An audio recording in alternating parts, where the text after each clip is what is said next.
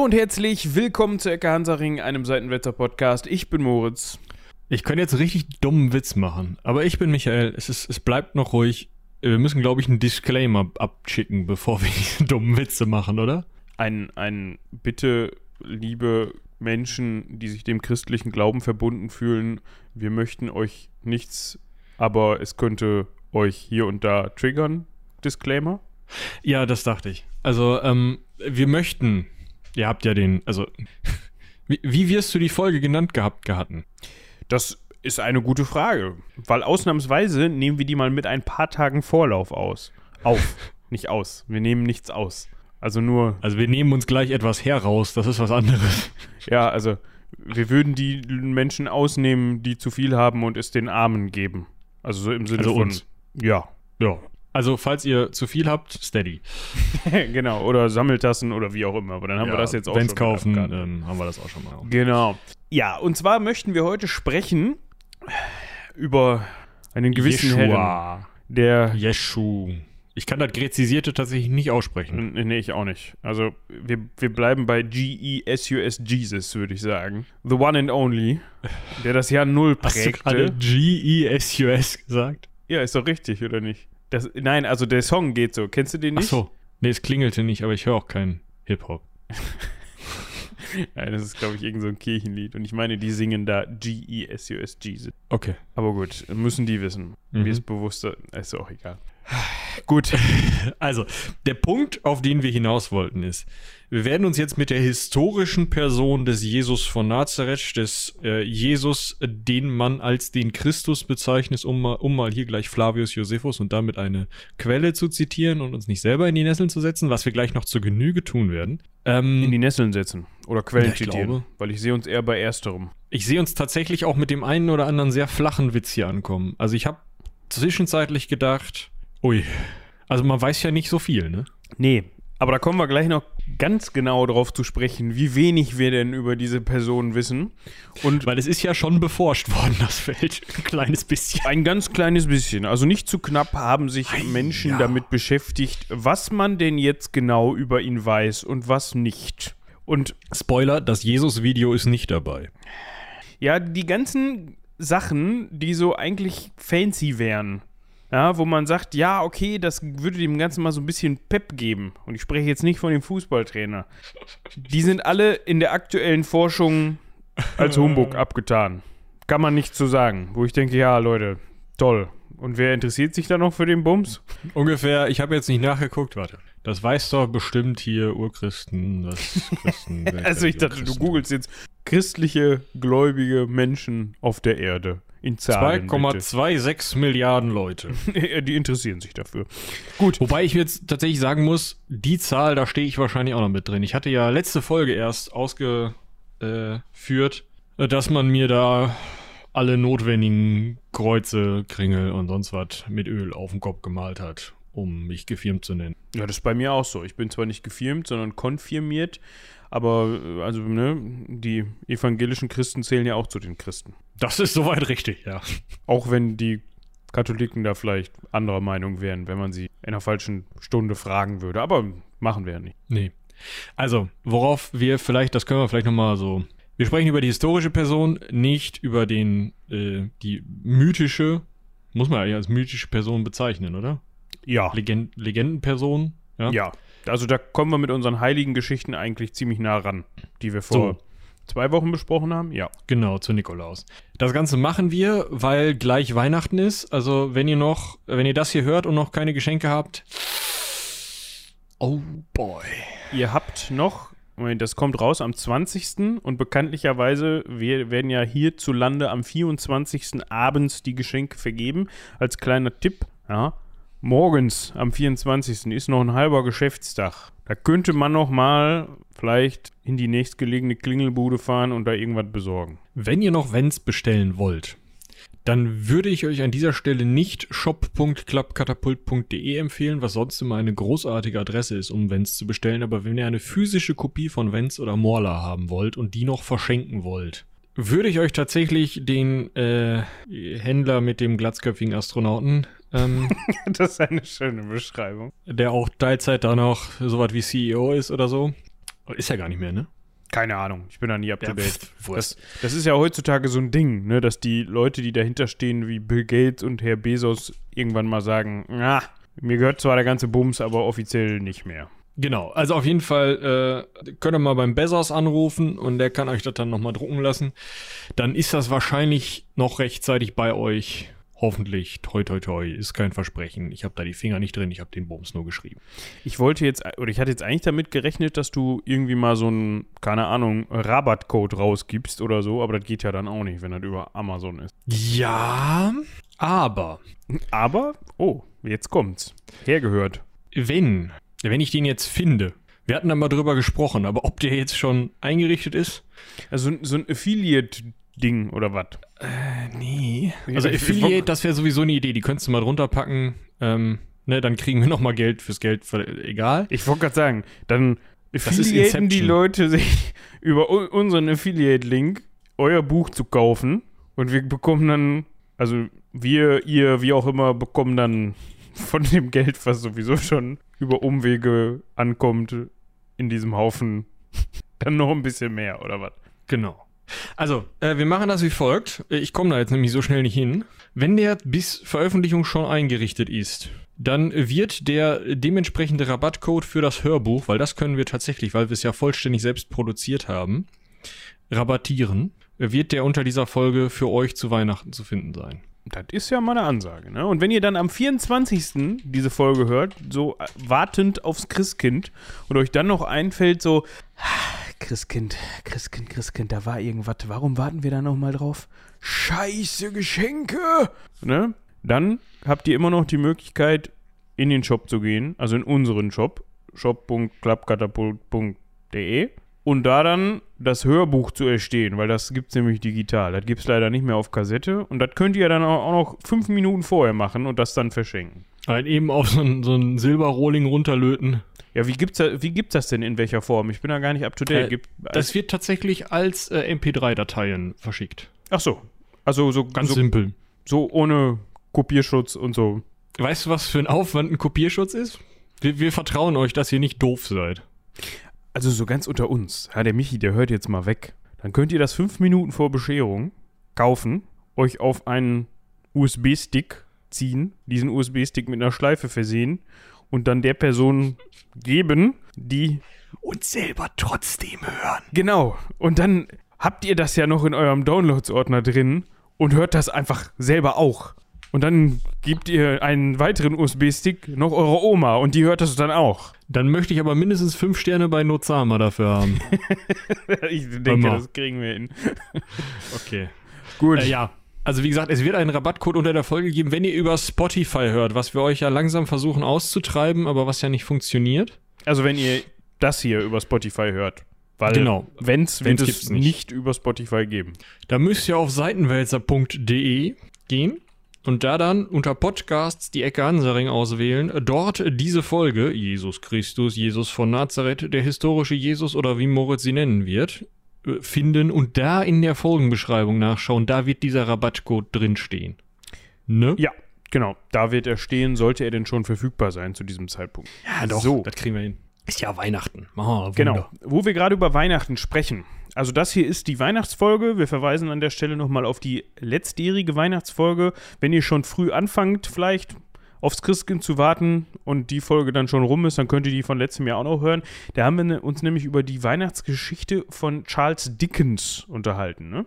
War das so? Hm. Das Haben wir. Und davor irgendwann über äh, Weihnachten im Mittelalter. Genau, also wir, das ist jetzt schon die dritte Weihnachtsfolge. Im ersten Jahr haben wir keine gemacht, glaube ich, extra dafür, sondern da haben Da haben wir einen Jahresrückblick gemacht. Stimmt. Und die Jahr davor, glaube ich, auch. Wir haben uns mal irgendwann, ich glaube, drei Stunden einen Jahresrückblick gegeben. Stimmt, ja. Der ist gar nicht so gut angekommen. Aber wer will sich das auch schon anhören? Vor allem Leute, die sowieso alle Folgen gehört haben. Für die ist das ganz spannend. Aber gut, deswegen machen wir jetzt Weihnachtsfolgen. Bleibt uns allerdings auch, um das jetzt schon mal gleich zu sagen, weil hinterher habt ihr eh den Kopf voll mit Jesus. Bleibt uns. I. Bleibt uns. Das meinte ich übrigens mit, ne, also manchmal über die Straße, so, also wenn ihr, hört weg.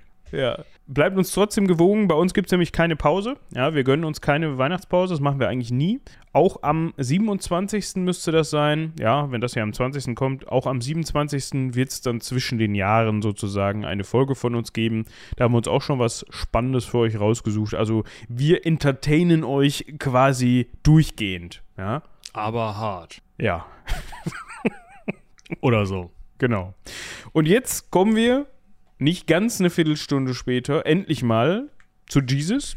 Bleibt nur noch zu sagen, Boah, kannst du den bitte nicht so nennen? Jesus, zu Jesus von die- Nazareth. Ich Ja, habe die ganze Zeit dieses Video im Kopf von diesen beiden ähm, äh, YouTube-Unterhaltungskünstlerinnen, wo sie, die eine mit den großen Augen und der Ukulele anfängt und die andere dann mitsingt.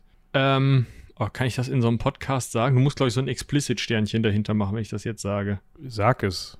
Wir sind ein Podcast, der sich nicht an Kinder richtet und wir erzählen normalerweise, wie sich Römer und Römerinnen gegenseitig ausweiden und auf die Köpfe hauen. Das geht schon klar. Okay, ich, ich, ich recherchiere noch mal kurz. Ah, da. Fuck me in the ass, cause I love Jesus.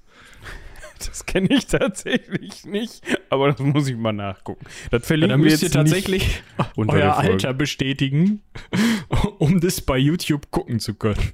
Oh, dann macht das doch mal, falls euch das interessiert. Weil unter Ja, dieser Folge wir wird es nicht es. verlinkt. Was? Warum nicht? Das ist Comedy. Das, ich find's großartig. Ja gut, dann verlinken wir es unter der Folge. Ich dachte nur, wir sind ein Wissenschaftspodcast und hinterher nehmen die uns unseren Sticker weg. Also das wollen wir eigentlich nicht, oder? Eigentlich wollen wir das nicht, aber äh, müssen wir mal den Wörl von äh, Methodisch Inkorrekt fragen. Der hat doch mitgegründet hier, die Wissen Wissenschaftspodcasts. Ach so, vielleicht hört er uns ja auch. Dann ab und zu. Vielleicht, Schöne Grüße. Vielleicht schreibt er uns eine E-Mail an rumlabert.seitenwälzer.de, wo er dann sagt, könnt ihr nicht machen. Hier, ich entziehe euch. Und dann spricht er so ein, hier, ich wollte gerade sagen, so ein Banballadin, aber ist immer ein bisschen, es ist genau das Gegenteil. Aber der Banballadin ist ein bisschen irreführend, weil ich das immer mit dem Wort Bann verbinde. Aber ist egal. Auch ein kleiner Nerd-Insider. So, besorgt euch was zu kauen, was zu trinken, schön Spekulatius auf den Tisch, einen heißen Tee oder Kakao, wie auch immer, oder an die Couch ran, wo auch immer ihr uns gerade hört, wahrscheinlich irgendwie auf dem, auf dem Weg zur Arbeit oder zurück, weil ihr arbeiten müsst noch die Woche und euch Ja, denkt, ja so. toll, ich habe meine Lichterkette im Auto und mein Weihnachtshütchen auf. Ich habe richtig Weihnachtsstimmung. Also ich habe Weihnachtsstimmung. Jetzt schon. Meine, äh, hier, meine Motorkontrolllampe blinkt im Takt von Rudolph the Red-Nosed Reindeer. Das muss reichen. Genau. So. Ähm, ja, holt euch, was ihr wollt. Ähm, vielleicht seid ihr auch gerade auf dem Weg zur, zur buckligen Verwandtschaft. Da würde ich, glaube ich, hören. Das kann auch sein, ja. So, Pedal to the Metal am 25. Schön eben, weiß ich nicht, Gastro Brauxel nach Cottbus rüber, so. Also, also die kurze Strecke. Ja. was, was ist denn das hier? Boah, wie, Kannst du halt mal, warte. Jetzt, ich, ich wusste es. Kannst du halt mal Karten onkeln? Castro brauchst du bis Cottbus? Wie viele Kilometer sind das denn? Ich zu bin da mal viele. raus. Ja, mach du das mal. Was auch immer das mit Jesus zu tun hat. Wir, also ihr merkt schon, wir, wir sind so ein bisschen drauf bedacht, dass wir möglichst spät mit Jesus anfangen. Nicht, weil er nicht spannend wäre, aber da gibt es so ein paar Ecken und Kanten, die bei euch möglichst nicht ankommen sollten, aber bei uns, durch die wir uns durchwühlen mussten, um das für euch mundgerecht vorzubereiten. Ja? Ja, das war echt, ähm, Sollte Ja. man einen Zuschlag für verlangen. man sollte, aber wir müssen sowieso 20% zuschlagen. Aufschlag. Und Podcast, hab- der nichts kostet, wenn man da 20% draufschlägt, dann kostet der immer noch nichts. Also Es gibt eine Sammeltasse. habt ihr Glück. Ähm, ich kann kurz, Moritz, ja. Wir müssen ein bisschen länger machen heute. Ich hab's mir gedacht. Deshalb habe ich auch von den anderen Weihnachtsfolgen erzählt. Wir haben da auch noch so Heldenpicknick-Weihnachtsfolgen. Die kann ich auch empfehlen. Die sind auch sehr weihnachtlich. Ja, die müssen da alle mit rein, weil äh, Castro Brauxel Cottbus sind sechs Stunden, zwei Minuten. Ich schaff's in unter sechs. Schön, Bielefeld, Hannover, Braunschweig, Magdeburg, Potsdam. Dann fährt man ja fast bis Berlin. Du fährst am Kreuz Berlin-Süd, hätte ich das jetzt genannt. Ich guck mal eben nach. Ist halt hier. Ja, gut, dass ich Cottbus Schönefelder. Kreuz. Cottbus. So. Vielleicht habe ich mich Am auch Sch- komplett verrannt, wo Cottbus ist. Google Maps ist in letzter Zeit ein bisschen langsam, habe ich das Gefühl. Am Schönefelder Kreuz fährst du von der A10 rechts ab auf der A13 und dann ist eigentlich auch alles gesagt. Ja, gut, das ist etwas näher an Berlin dran, als ich dachte. Sind Ja. 100 Kilometer oder so. Naja, gut. So viel zu Cottbus und Castro Brauxel. falls ihr diese Strecke machen müsst oder vielleicht von, Kost, von Cottbus nach Kassel-Brauxel oder zurück oder hin oder wie auch immer, schreibt uns doch eine E-Mail an rumlabern.seitenwälzer.de und beschreibt uns, wie ihr leidet unterwegs. Oder vielleicht ist es auch eure Lieblingsstrecke, wenn ihr gerne Auto fahrt und euch denkt, geil, keine LKWs, ja, schön die Autobahn für mich, also und die ganzen anderen WeihnachtspendlerInnen dementsprechend. Wir freuen uns über Zuschriften, wie immer natürlich. Wer sich auch über Zuschriften gefreut hat, ist ein gewisser jüdischer Herr, der damals Also, nicht in Bethlehem nicht. geboren worden ist. Also, Jetzt kommt Aber schon man der geht ja davon- ja, man geht ja davon aus, dass er äh, lesen und schreiben konnte. Aber ob der sich, also Post, Lesen ja, schreiben ist man sich nicht so ganz sicher, beziehungsweise wird das nirgendwo erwähnt. Der hat mal einmal so mit dem Finger in einem Evangelium was in, in Sand ge gekritzelt und gemalt. Also das war das Einzige, was man weiß, dass er mal aufgeschrieben hat. weiß. Ja, der wird sicherlich auch mal einen Einkaufszettel geschrieben haben. Also wir können ja Für mal eben kurz. Maria Magdalena. Hui. Da Hat er nicht gesagt. Aber da kommen wir gleich noch zu. ja, können wir gleich nochmal zu. Ja, das ist, ist auch so ein Trend. Im Ja. Allgemeinen ist die Jesus-Forschung. Es gibt eine Jesus-Forschung. Ja, natürlich gibt es eine Jesus-Forschung. Von dem einen oder anderen Trend durchzogen. Und die, wir haben uns die alle angeguckt. Ich glaub's nicht. Alle. Alle. So, während ich mir hier nochmal gerade ein Getränk nachschenke, das Ja. jetzt gar nicht mehr so gekühlt ist, können wir ja mal eben über den Namen sprechen. Achso, ich dachte, du wolltest erst über die Quellen reden. Aber wir können ja erst über den. Ja, bitte. Was möchtest du zum Namen sagen? Wir kennen ihn heutzutage als Jesus. Das haben wir ja gerade schon häufiger gesagt. Das ist die latinisierte Form des Altgriechischen Jesu. Ja? Also, wer jetzt Altgriechisch lesen kann, dem können wir das gerne unten reinschreiben. Ja, also äh, je, äh, je, also IE SOS wahrscheinlich oder so. Ja. Was aber viel spannender ist, dass man eher den hebräischen, nee, nicht den hebräischen, sondern den aramäischen Namen erwähnen sollte.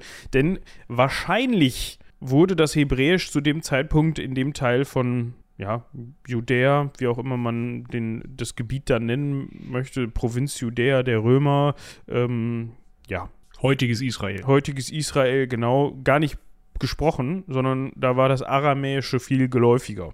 Dementsprechend kann man von Jeshua oder Jeschu sprechen und das kommt vom hebräischen männlichen Vornamen Jehoshua. Und das setzt sich zusammen aus einmal natürlich der, und jetzt kommt's, wie, wie haben die das genannt?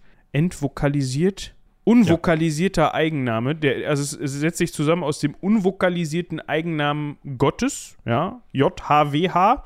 Also ist Yahweh sagt man häufig. häufig. Jahwe, So. Jehova, das sind alles so Genau.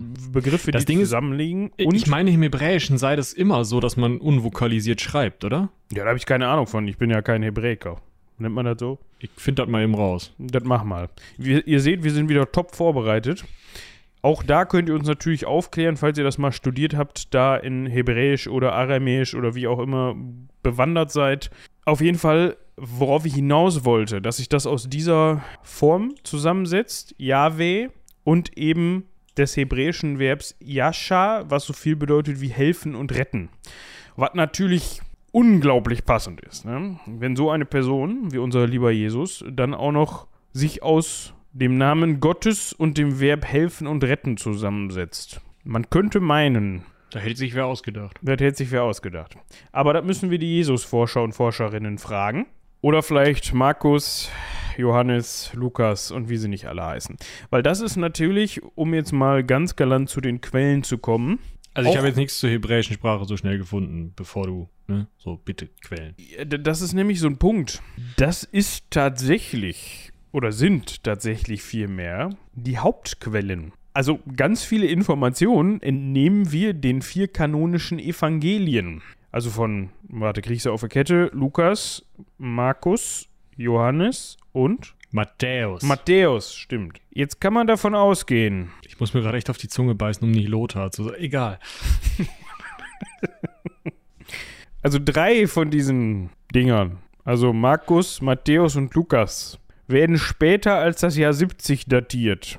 Also die haben jetzt nicht mitgeschrieben während der Zeit, sondern es ist eher davon auszugehen, dass sollten diese Menschen, die das geschrieben haben, denn wirklich Matthäus, Lukas, Johannes und so weiter geheißen haben, dass die das sich so gebogen haben, wie sie selber meinen, dass das, das muss. Das heißt, sie haben die Geschichten, die sich hier auch widersprechen um Jesus, also man sollte sie ja, wenn man sie liest, alle lesen, um vergleichen zu können. Habe ich nie gemacht, muss ich zu meiner Stande gestehen. Ich habe jetzt das Neue Testament nicht gelesen, auch das Alte nicht. Das Alte nicht.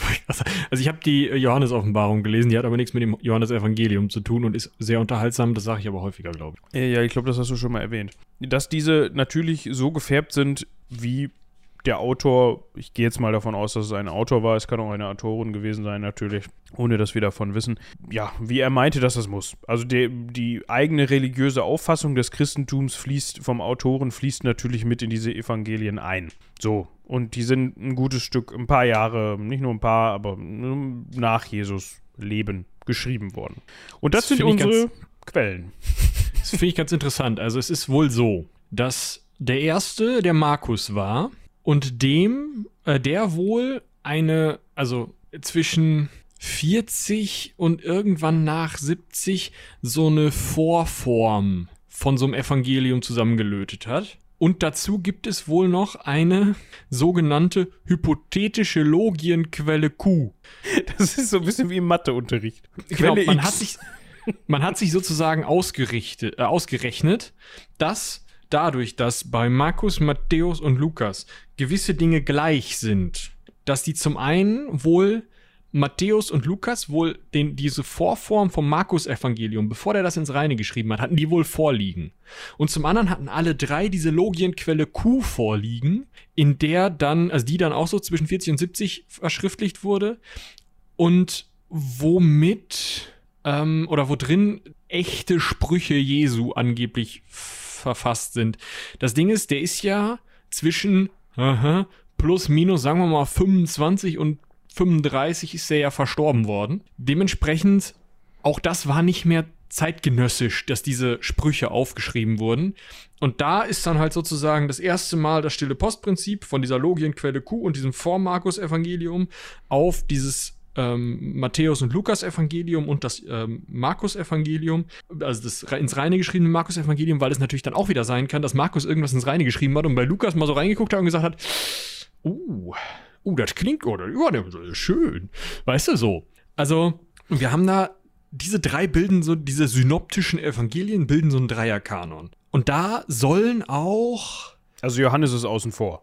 Genau, Johannes ist erstmal außen vor. Da, also in diesen dreien sollen auch originale Worte Jesu, originale Handlungen Jesu drin sein, die halt aus dieser Logienquelle Q oder anderen vorherigen Dingen stammen. Und Johannes hat nochmal 30 Jahre später geschrieben.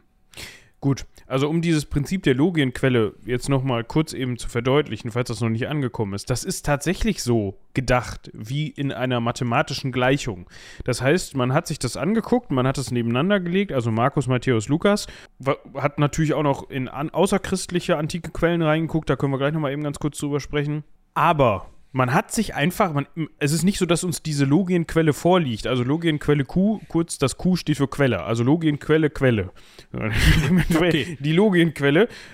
Man hat sich, man ist einfach davon ausgegangen, es muss noch ein schriftliches Zeugnis gegeben haben, aus dem diese Informationen stammen. Und das hat man als eine Unbekannte vorausgesetzt. Die liegt uns aber heutzutage nicht vor. Wir, wir haben da weder Abschriften noch Teilabschriften noch Fragmente, irgendwas von. Wir, die Forschung ist einfach davon ausgegangen, okay, das kann nicht alles irgendwo aus der Luft gegriffen sein, beziehungsweise mündlich überliefert sein. Es muss irgendwo eine Quelle gegeben haben. Die kennen wir nicht, wir wissen nicht, wie groß sie ist, wer die geschrieben hat, wie der Umfang ist, irgendwas, aber es muss sie gegeben haben. Und das ist diese Logienquelle. Also, ne? das ist top, wenn man sich mit, mit historischen Quellen beschäftigt. Jeder, der nicht so jeder und jeder und jede, die nicht, die nicht so firm sind mit der Jesusforschung, der oder dem biegen sich gerade die Fußnägel hoch, glaube ich. Weil man sich denkt, die haben was gemacht? ja. Also, es ist, also es ist nicht unüblich, dass man von gewissen Texten, die es gibt, auf andere Texte rückschließt. Das passiert, das ist auch, also wenn, wenn Dinge sehr, sehr gleich sind, fast wortgleich abgeschrieben wurden zum Beispiel, oder zum Beispiel Datierungsfehler mit übernommen wurden oder so, dann bist du ja fast sicher, dass der das abgepinnt hat. Und auf die Art hat man eben auch diese hypothetische Logienquelle Q sich errechnet, wenn man es mal so sagen will. mhm. Zusätzlich kommt natürlich noch dazu, dass äh, Matthäus und Lukas nochmal sogenanntes eigenes Sondergut haben. Also Also nicht das, was man irgendwie Sondermüll, was, ne? so, sondern Sachen, die die sich halt dazugeholt haben, die die aus anderen Quellen haben, die also bei ihnen etwas, sonst wäre es ja sehr langweilig. Ja. So, und Johannes, ich weiß gar nicht, ob der jetzt auch noch mal, also der hat selber geschrieben ein Evangelium, bei dem er im Endeffekt das wiedergegeben hat, storymäßig, was Matthäus, Markus und Lukas geschrieben haben. Ich schaue gerade äh, oder suche gerade, ob hier, äh, ob klar ist. Genau. Ähm, also ob klar ist, ob, also was jetzt genau vorgelegen hat. Es gibt einen Historikerstreit oder einen Exergetinnenstreik, äh, Streit darum, was genau diesem Johannes an Quellen vorgelesen ha äh, vorgelegen hat, um sein Evangelium zu schreiben. Man geht nicht davon aus, dass ihm alle drei synoptischen Evangelien, also Matthäus, Markus und Lukas, vorgelegen haben. Wahrscheinlich hat ihm aber das Markus-Evangelium vorgelegen. Ob in der originalen, also in der heute bekannten Form oder in dieser Vorform, wissen wir nicht. Diese Logienquelle Q hat ihm nicht vorgelegen und er hat im Gegensatz zu den anderen eine relativ, also eine theologisch andere Herangehensweise. Das heißt, der ist weiter weg, schreibt auch noch von dieser Markus-Quelle ab und hat noch mal viel mehr, ich will mal sagen, religiösen Eifer in sein oder anderen religiösen Eifer in seine Darstellungen gelegt. Sodass man also Freiheit. Künstlerische Freiheit kann man es auch nennen, genau. Ähm, sodass man also davon ausgehen muss, das, was wir historisch wirklich belegen können, je nachdem unterschiedlich plausibel, sind also die Dinge, die im Markus, Matthäus und Lukas Evangelium gleichermaßen drin sind. Da können wir davon ausgehen, oder im Matthäus und Lukas Evangelium, wenn die aus dieser Logienquelle Q kommen, da können wir davon ausgehen, dass es wahrscheinlich ist, dass diese Dinge historisch sind. Es gibt aber Sachen, die haben die aufgepustet. Pontius Pilatus zum Beispiel und dessen Rolle, sowie die Rolle der ähm, Priesterschaft im Tempel, die ist umstritten. Schon unter den vier Evangelisten. Das heißt, solche Sachen muss man eben, eben diskutieren. Da gehen wir auch wahrscheinlich, wir sind jetzt schon eine halbe Stunde dabei, wahrscheinlich gehen wir trotzdem noch drauf ein. Ja, sicherlich. Ähm, Wir fangen gleich ganz vorne an. Genau. Aber der Witz ist also, es gibt Dinge, die stehen zwar in, also das Johannes-Evangelium fällt mehr oder weniger raus. Es gibt Dinge, die stehen zwar in allen dreien drin, auch ähnlich. Die sind aber wahrscheinlich ahistorisch, das kann man dann an einigen Stellen begründen. Es gibt aber auch Dinge, die stehen in allen dreien drin, bei denen man wahrscheinlich davon ausgehen kann, dass sie, weil sie auf diese Art in allen dreien drinstehen und man weiß, dass solche Prozesse so in dem römisch besetzten Judäa abgelaufen sind, bei anderen Leuten, bei denen man es historisch besser belegt hat. Äh, deswegen sind diese Dinge wahrscheinlich historisch. Also es ist nicht so, dass das komplett Fantasy ist, aber man gräbt schon relativ lange. Ja, äh, um das nochmal an dieser Stelle kurz einzuwerfen, nach 32 Minuten oder 30 Minuten es tut uns wirklich leid, dass das jetzt hier gerade am Anfang zu so einer Quellendiskussion ausgeartet ist und man da mal sich so ein bisschen fühlt, als wäre man gerade in irgendeinem Seminar gelandet. Wir wollen das ja eigentlich eher so ein bisschen mehr zum Anfassen gestalten, ja, also dass man so ein bisschen mehr auch Einblick hat, wenn man jetzt nicht unbedingt vom Fach ist, aber da kommen wir hier leider nicht drum rum, weil das wirklich ein Teil ist, den man ansprechen muss, bevor man irgendwie sich jetzt in, bevor wir jetzt immer wieder sagen, wenn wir in seine Lebensgeschichte, die wie gesagt gar nicht so umfassend ist, jetzt gleich reingehen und sagen, ja, da ist man sich aber nicht sicher. Ja, bei dem ist das so und das könnte man auch so auslegen. Deshalb wollten wir am Anfang eben einmal klar machen, hey, hört mal zu, so ist das mit den Quellen und behaltet das bitte im Hinterkopf. Genau. Vielleicht können wir jetzt noch mal kurz auf die außerchristlichen antiken Quellen zu Jesus von Nazareth eingehen. Die sind auch ein bisschen lustiger. Ja, äh, dazu wollte ich nur noch mal eben kurz sagen, du sagtest gerade, dass das quasi der Kern oder das kann man als den Kern der Jesusforschung bezeichnen oder als eine Methode, um festzustellen, okay, was ist, was könnte passiert sein und was nicht. Also, dass man wirklich die Schnittmengen dieser drei Evangelien sich anguckt und da dann noch die nichtchristlichen Quellen drüber stülpt quasi und versucht zu gucken, okay, deckt sich das denn mit dem, was wir um aus dem Römischen Reich zum Beispiel zu dieser Zeit wissen? Haben wir da vielleicht sogar irgendeine Quelle, irgendein Dokument, irgendeinen, ja, Registereintrag, irgendeine Urkunde, irgendein, hat mal irgendeiner wo was mit einem Griffel drauf gekritzelt, was das zumindest ansatzweise bestätigen könnte. Und jetzt zu Genau. den nicht christlichen Quellen, genau. Genau, das ist nämlich das Problem. Haben die wenigsten. Ja. Also, ich meine, man muss sich auch einfach die Situation ein bisschen vorstellen. Wir haben also, nicht persönlich gemeint, aber irgendein so Sektierer, der in irgendeinem so kleinen Hinterhof, nicht mal in den großen Städten, außer hinter in Jerusalem, äh, von so einem Hin so einer Hinterhofprovinz, die von, also die viel weiter weg von Rom kannst du halt nicht sein, die auch noch von Klientelkönigen regiert wird, meint, eine Religion umkrempeln zu müssen, die den Römern mal sowas von am Arsch vorbeigeht. ja. Natürlich denken sich da die römischen Autorinnen und Autoren, also die, Röm die drei römischen Autoren, die wir dazu haben, die dazu was geschrieben haben, denken sich, was? Wer? Warum? Wann kommt der Bus? Ja. Also, ne? Es, äh, so. Es ist jetzt ja nicht mal so, dass man zu dem Zeitpunkt das Judentum irgendwie als große Weltreligion bezeichnen könnte. Nee. Nee, also man, man hat eine jüdische Minderheit in Rom. Die haben auch, äh, die sind auch eine äh, akzeptierte Minderheit. Das heißt, die müssen für beim Kaiser opfern, okay, aber dann können die machen, was sie wollen. Dann sollen die halt am Freitag nicht arbeiten. Juckt mich nicht. So. So verhält sich Rom zu Juden oder Jüdinnen und Juden in der Diaspora also die nicht in, in Judäa sind. Wenn sie ja, in Judäa auf, ich wollte gerade sagen, auch die in Judäa.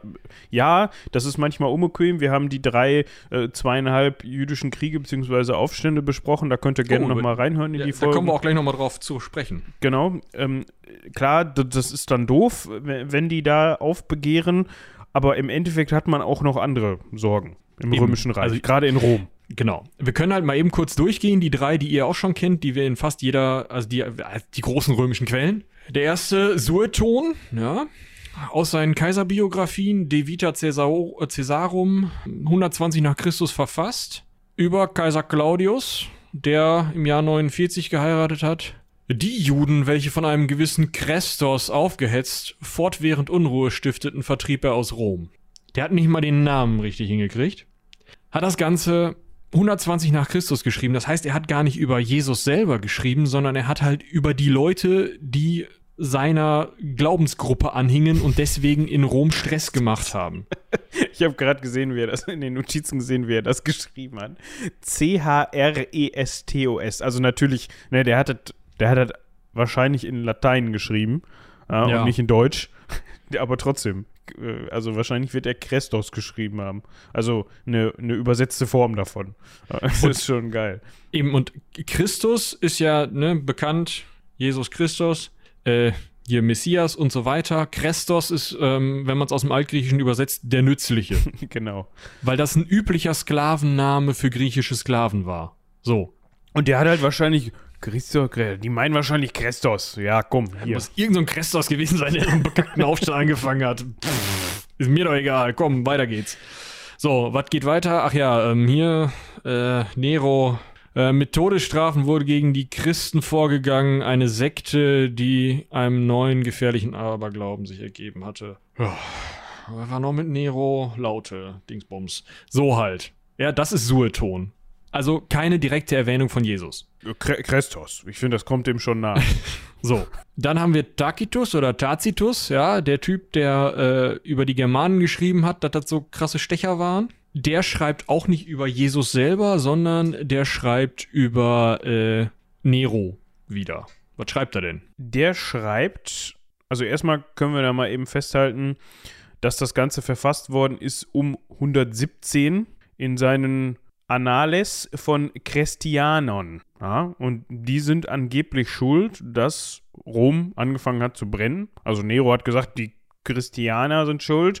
Also 64 nach Christus, die haben Rom angesteckt. Also er erklärt dazu noch, dass dieser Name, also Christiani, von Christus stammt, der unter Tiberius vom Prokurator Pontius Pilatus hingerichtet worden war.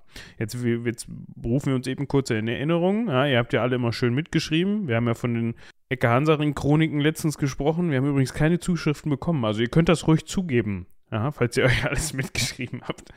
Zu Zeiten Tiberius, also genauer gesagt Tiberius Julius Caesar Augustus, ja, Stiefsohn von dem Augustus war römischer Kaiser, also zweiter römischer Kaiser. Hört nochmal in die Folge zu Tiberius rein, die war auch echt spannend, fand ich. Von 14 nach Christus bis 37 nach Christus. Also das kommt schon ungefähr hin mit der Hinrichtung 14 bis 37. Also nach dem, was man heutzutage weiß oder sich aus dem Konstrukt, das wir eben beschrieben haben, zusammenreimen kann. Genau. Das war ja, was ich noch ganz interessant finde, äh, er hat es halt nicht hingekriegt, also nicht mal hingekriegt, den Titel von Pontius Pilatus richtig hinzutippern.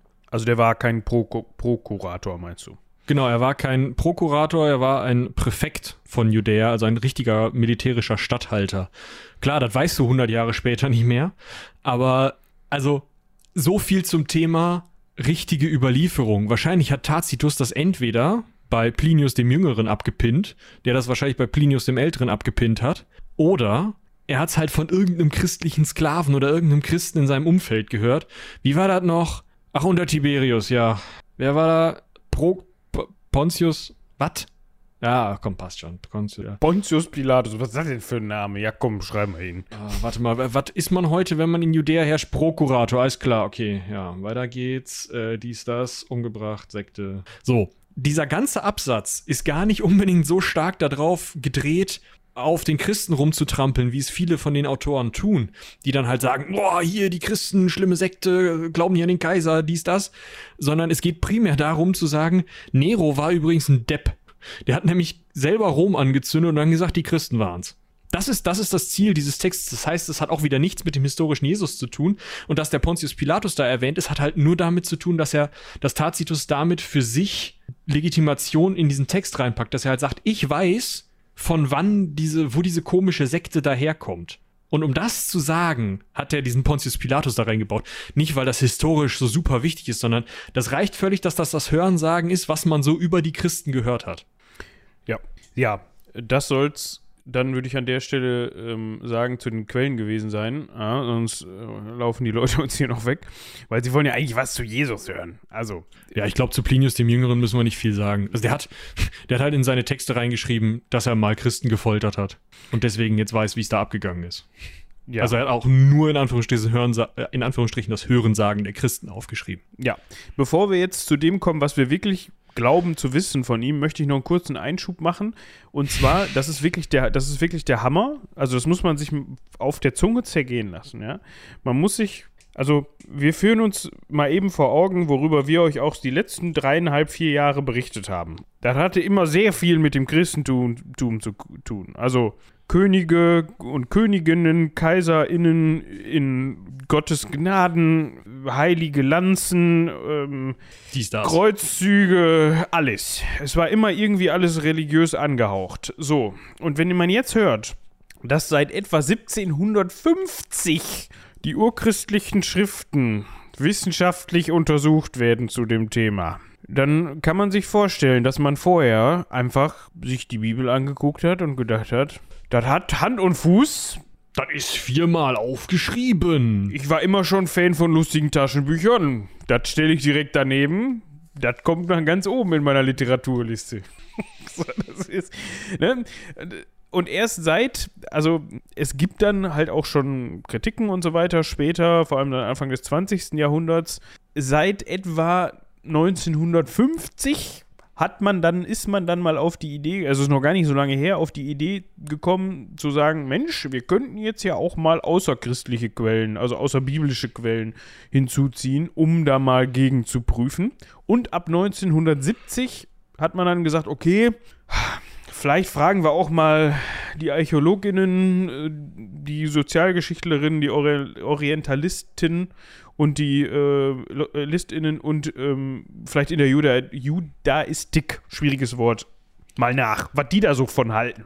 Vielleicht kann man da sich mal austauschen und Kongress machen und was man halt so macht als HistorikerInnen. Ja, also ihr merkt, das Thema ist jetzt noch nicht ganz so. Also es ist beackert inzwischen, aber noch nicht so lange. Ja, wobei dafür halt viel, ne? Also ja. Klar, aber ich, ich finde es halt witzig, dass man dann in den 50ern sich überlegt hat, oh, wir könnten auch mal in andere Quellen reingucken. Ne? Und in den 70ern hat man sich gedacht, ja, das gibt eigentlich auch noch so Disziplinen, die könnten da durchaus auch was mit zu tun haben. Da könnte man sich auch mal zusammensetzen. Also es ist für mich reichlich spät. Also ich wollte damit nur hervorheben, wie spät man das Ganze irgendwie überhaupt angefangen hat zu hinterfragen. Ja. Dieses lustige Taschenbuch. Entschuldigt bitte, aber. ja. Wir können ja jetzt, wir können ja jetzt mal eben gucken, was wird denn da, also was hat man denn rausgefunden? Erste Fragestellung, wir haben ja jetzt gleich den 24.12.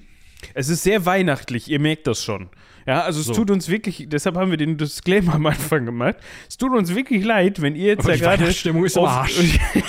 wenn ihr jetzt gerade aufs Christkind, aufs Christkind wartet, ja, und euch denkt, ach ja, jetzt feiern wir gleich Je Jesu Geburt und ach schön, obwohl die meisten das wahrscheinlich eh nicht mehr so machen, sondern einfach zu feierlicher Stimmung gerne mit ihrer Familie zusammensitzen ne, oder mit ihren, ihren Lieben sozusagen, was ja auch eigentlich der Hauptbestandteil ist. Also die wenigsten, also ich will nicht sagen, die wenigsten gehen noch in die Kirche, aber ich kenne viele, die es nicht mehr tun. Dementsprechend, ne, ich glaube nicht, dass wir euch das, den meisten versauen, die uns hören, versauen wir das sowieso nicht, weil die wissen eigentlich, was los ist. Aber gut. So, also, was wissen wir denn über, äh, über die Geburt? Wir wissen zum einen, na, das habt ihr ja alle, die ihr äh, schon mal zu Weihnachten in der Kirche wart. Gut, das heißt, das haben wahrscheinlich längst nicht alle gehört.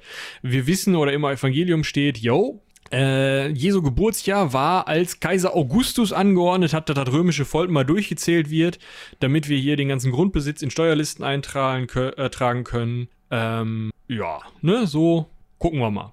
Die, diese Volkszählung wurde erst im Jahre 6, 7 äh, durchgeführt. Und zwar für, also, ne, von Roms Statthaltern in Syrien und Judäa. Frühe, frühere Erhebungen gibt es wahrscheinlich nicht, weil zu dem Zeitpunkt noch äh, Herodes der Große, so ein, also der Große, Herodes. ein äh, der Herodes. Genau, der Herodes, äh, auch aus dem, ne, aus der Bibel, ähm, der hat Oder da noch regiert. Kleopatra-Folge zum Beispiel. Ah, Der genau, auch der. Der hat da noch regiert und der hatte Steuerhoheit. Das heißt, man hätte diesen Herodes in die Steuerliste eingetragen und gesagt, kümmere dich um deinen Scheiß. Ist mir völlig egal. Du hast hier dieses Land und du hast so und so viel zu löhnen, fertig. Ja, und Herodes hätte andersherum gesagt, was fuscht ihr mir hier in meinem Land rum? So. Was wollt ihr? Geht euch nichts an. Warum macht man das? Man wollte unbedingt, dass Jesus Eltern nach Bethlehem gereist sein müssen, damit Jesus irgendwie in diese Familie vom mm, alten jüdischen König David reingefummelt werden kann. Ob der vielleicht wirklich zu so einem Königsgeschlecht äh, aus der Richtung da irgendwie zu so einem abgestorbenen Zweig vom Stammbaum von David gehört, weiß man nicht. Nicht so wichtig. Der Punkt ist, man wollte ihn, um diese, diese Legitimation zu erschaffen, wollten die Autorin, äh, Autoren von den, also von alten christlichen Texten, äh, auch von der Logienquelle Q und so weiter, die wollten halt das Ganze nach Bethlehem verlegen. Um es nach Bethlehem zu verlegen, muss irgendwie diese, diese Steuernummer gemacht werden, weil niemand läuft mit einer hochschwangeren Frau einfach mal mir nichts, dir nichts nach Bethlehem. Nur damit die da ein Kind kriegen können, weil das in Nazareth nicht so schön ist. Ja, das war halt das beste Spital, ne? Also, Der Stall, ja. genau. So. Nee, also das, ist, also das ist halt, also vom Storytelling-Aspekt her kann ich das schon nachvoll nachvollziehen. Ja? Also das, wenn man da jetzt eine Geschichte drüber schreiben würde, macht das Sinn, das so zu Genau. bauen. So, das heißt, hm, diese Volkszählung fällt wahrscheinlich raus, die ist wahrscheinlich ein Story-Element. Gut, das heißt, wir wissen im Endeffekt, wahrscheinlich wurde er nicht in Bethlehem geboren, über den Geburtsort können wir gleich nochmal sprechen, und wahrscheinlich wurde er schon früher geboren, nämlich zu Lebzeiten von Herodes, der vier vor Christus gestorben ist. Weil das ist halt relativ belegt. Dieser Kindermord von Bethlehem ist überhaupt nicht belegt. Der ist wahrscheinlich auch Erfindung. Aber dass es noch zu Lebzeiten von Herodes passiert ist, ist äh, wahrscheinlich. Das heißt, der muss bis vier vor Christus geboren gewesen sein. Und ansonsten, was dann davor kommt, hä, schwierig. Man weiß, dass er im 15. Jahr des, äh, der Herrschaft des Kaisers Tiberius ungefähr 30 Jahre alt gewesen sein, was das Jahr 28 nach Christus ist, dieses 15. Jahr äh, von Kaiser Tiberius. Das heißt, auch da würde es halt helfen, wenn der dann so, also pff, zwischen, sagen wir mal, vier und zwei vor, dann wäre er um die 30. Die Forschung geht von zwischen sieben und vier vor Christus, weil eben neben diesem Herodes-Datum, weil das ziemlich, eine ziemlich harte Kante ist, aus. Da wäre er so 30 bis 35 gewesen, als er mit Johannes dem Täufer zusammengetroffen ist, von dem man auch wieder weiß, wann der äh, oder dass das im Jahr 15 passiert ist, weil das in den Evangelien steht. Also, er ist wohl vor Christus geboren, der Christus. Ja, das muss man sich mal vor Augen führen, ne? Also, wir haben da einen, wir sprechen immer vor Christus, nach Christus und der Dude, um den es geht, hat sich nicht mal an seine eigene Geburt gehalten, ne? Also, es ist schon ein bisschen, was glaubt er, wer er ist? So. Also, Jesus, aber. Dann haben wir noch das Problem des Todestages. Da sind die noch ein bisschen, ein bisschen mehr am Rumdrehen. Da geht es darum, wie jetzt welcher Festtag ähm, in welchem Jahr gelegen hat. Diese Kalenderrechnung ersparen wir euch. Wenn ihr wollt, kauft euch ein Grote-Fan. Viel Spaß. Wenn ihr nur Grote-Fan eingibt, gibt es den auch online. Lasst es bleiben. Es ist lustig, kann man Spaß mit haben. Nee. Verschenkt ihn nicht zu Weihnachten, wo wir eben Nee, nur das wirklich nicht. kurzfristige Weihnachtsgeschenke. Amazon Prime, weißt du, hier komm. Nächster Tag da, vielleicht sogar selber Zustellung am selben Tag. Ja, ich hab dir einen Grote-Fan, haben die Jungs von den Kansaring empfohlen. Äh, nein, haben wir nicht. Ausdrücklich. Ja, genau, das kann man definitiv so sagen. Auf jeden Fall streitet man sich da darum, ob er jetzt an einem Donnerstag oder an einem Freitag gekreuzigt wurde. Das ersparen wir euch mal. Kommen deshalb wohl die Kinofilme am Donnerstag? Nein. Ist doch so, oder nicht? Die, die Neuerscheinungen sind doch oft, also Mittwoch ist immer Vorpremiere und Donnerstag ist doch dann. Die, Ja, ja. Ja. Ja. Ist- Also ich, ich eröffne jetzt mal die Verschwörungstheorie, dass das damit was zu tun hat und dass das Ja, belegt, dass Jesus an einem Donnerstag gekreuzigt wurde. Setz du mal deinen Aluhut auf und geh mal deine Ecke, bitte. Also, was wir wissen, ist, dass er am Vortag eines Sabbat, also eines Freitag, während eines Pessachfestes gekreuzigt wurde. Ähm, Ja, also Donnerstag, sag ich doch. also wahrscheinlich Donnerstag. Kann aber auch Freitag sein. Übrigens, was ich, was ich sehr schade finde, um nochmal auf die Geburt ganz kurz zurückzukommen, ja. Es gab wohl Bemühungen zu gucken, dass man sich überlegt, Mensch, welcher Himmelskörper oder welche Himmelserscheinung könnte denn der Stern von Bethlehem gewesen sein? Und daraufhin dann mit astronomischer Mathematik, wie auch immer, zurückrechnet, wann Jesus denn geboren ist. Das gilt leider heutzutage als unwissenschaftlich. Das ist ein so eine Sache, die Oh. ich. Das wäre super spannend, weißt du, wenn man dann einfach sagen könnte, hier, guck da, das muss so gewesen sein. Aber nein. Die spannenden Sachen, die fancy Sachen, die werden rausgeschmissen. Finde ich nicht gut. Weiter im Text. So. Also, es kann entweder der äh, Hauptfesttag gewesen sein, wo er irgendwie wohl gekreuzigt wurde, also ein Freitag, oder es war der Vorbereitungstag, also der Donnerstag. Johannes, das Johannesevangelium sagt Donnerstag, die anderen drei sagen Freitag. Dementsprechend gehen wir mal vom Freitag aus. Dieser Freitag würde passen, also dass ein Freitag, äh, äh, dass, dass dieser Vorfesttag auf einen Freitag fällt und das mit Pessach zusammenfällt passt auf die Jahre 30 und 33 und weil äh, Pontius Pilatus von sechs, also in der Zeit, in der Pontius Pilatus nämlich von 26 bis 36 regiert hat, kann man also davon ausgehen, dass er entweder im Jahr 30 oder im Jahr 33 gestorben ist. Für wahrscheinlicher halten die meisten Leute, äh, die meisten ForscherInnen äh, 30, weil ein Typ, äh, der heilige Paulus, natürlich, irgend so Typ, ähm, weil der zwischen 32 und 35 Christ wurde und da wahrscheinlich schon Urchristen mitbekommen hat und da muss Jesus äh, wohl tot gewesen sein, als der Christ wurde. Deswegen geht man eher von 30 aus, weil das dann besser passt. Ihr merkt aber schon, was das für eine Kaffeesatzleserei ist. Wir können sagen, zwischen dem Jahr 26 und 36 war Pontius Pilatus in der Lage, den an so ein Kreuz nageln zu lassen. Folglich ist er in dem Zeitraum verstorben und er ist zwischen dem Jahre 7 und dem Jahre 4 geboren. Das heißt, er war zwischen 30 und 40 Jahren alt. Plus, minus. Ja. Was den Geburtsort angeht, hatten wir ja gerade schon kurz drüber gesprochen. Man geht heutzutage davon aus, dass der Mann einfach in Nazareth geboren ist und nicht in Bethlehem. So genau. Die ganze Geschichte mit den drei heiligen Kindern, äh, drei heiligen Königen hier, Köln. Äh, Geburtsankündigung durch einen Engel, äh, Jungfrauengeburt, äh, Kindermord von Bethlehem, Fru Flucht der Eltern nach Ägypten, dies, das. Dieser ganze Krempel ist ahistorisch. Also kann man nicht belegen. Schade. Das ist wirklich. Gerade die Flucht nach Ägypten hätte ich cool gefunden. Besonders, weil später ihm nachgesagt wurde, dass er in Ägypten zaubern gelernt hätte. Kann ich mir schon gut vorstellen. In Ägypten wird ja immer viel gezaubert, ne? Ja, da wird viel gezeigt, genau. Kleopatra hat das schon vorgemacht. Ja, die hat ja nie, also primär ja nicht in Ägypten, sondern mehr so in Rom und in Antiochia gezaubert. Aber, ja, aber sie kommt ja aus Ägypten und hat dort auch Das das, Zaubern richtig. gelernt. Dementsprechend, ne, ZauberkünstlerInnen sind auch in Ägypten dann ausgebildet worden. hört noch mal in die Kleopatra-Folge rein, was Moritz da genau meint. Es geht weniger um das Zaubern im Zaubern-Sinne. ich Also wollte nicht- jetzt auch nicht Jesus andichten, dass er das Zaubern gelernt hat, was Kleopatra bevorzugt hat. Also nicht Herr Alexander, sondern mehr Sag mal, wie lange habt ihr eigentlich gestern Abend noch gezaubert? das, äh, das konnte Jesus aber auch gut. Aber gut, wir Ja, ich glaube, Cleo konnte das besser. das, da kann Cleo auch keiner was vormachen. So, Ja. Die hatte dafür ein extra Schiffchen und jetzt müsst ihr wirklich die Cleo-Folgen nochmal hören. Genau. Also das So. war eigentlich beste Werbung für Cleo. Ja. Family Affairs.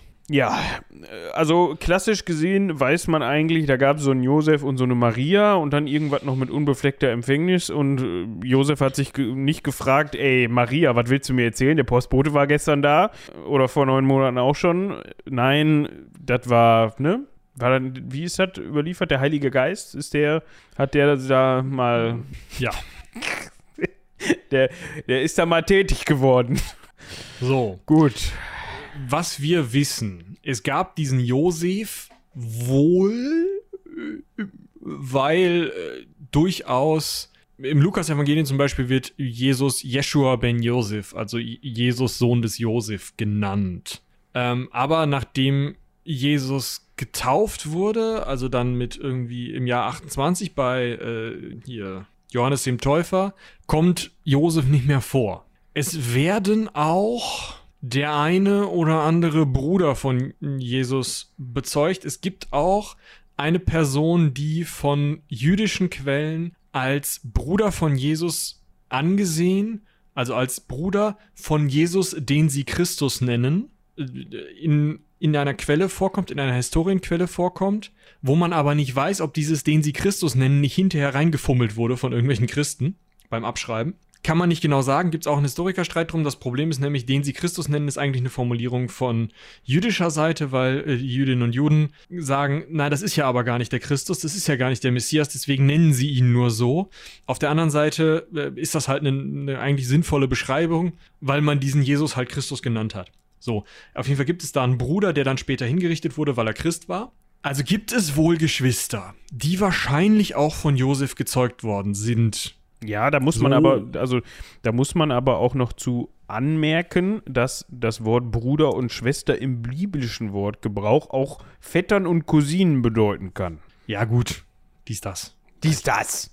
Ne? Also Verwandte irgendwie, Onkel, Tante. So. Außerdem, also, äh, dass Josef nicht mehr erwähnt wird, kann auch damit zu tun haben, dass Jesus ja irgendwann gesagt hat, boah, komm, ist mir egal, ich gehe jetzt. Und dann rumgezogen ist. Und dadurch sozusagen das vierte Gebot, Ehre Vater und Mutter, äh, dagegen verstoßen habe und dementsprechend sozusagen das Verhältnis zu den Eltern nicht mehr so gut war, oder zumindest zum Vater, weil die Mutter wohl mitgekommen ist. Das sind alles so, das sind, glaube ich, eher Diskussionen, die man den TheologInnen überlassen kann.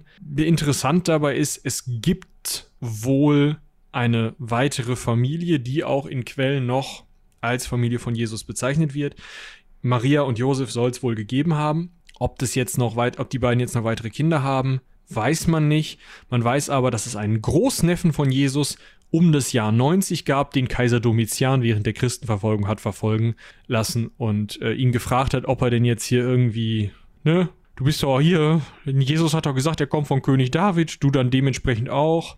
Äh, wie sieht denn das aus? Hast du politische Ambitionen? Und er so, nee, nee, alles cool. Ähm, dass ihr hier mit einer Legion seid, äh, streicht äh, diese politischen Ambitionen aus meinem Kalender. Ich bin armer Bauer. Alles cool. So. Also so viel zur Familie reicht, würde ich sagen, oder? Ja, also, ja, definitiv.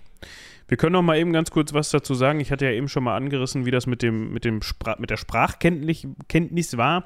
Ähm, Im Alltag wurde, also im galiläischen Alltag wurde zu der Zeit wahrscheinlich Aramäisch gesprochen und weniger Hebräisch. Was Jesus, also das biblische Hebräisch, was man so kennt, ne, sprechen wir ja auch alle, ne?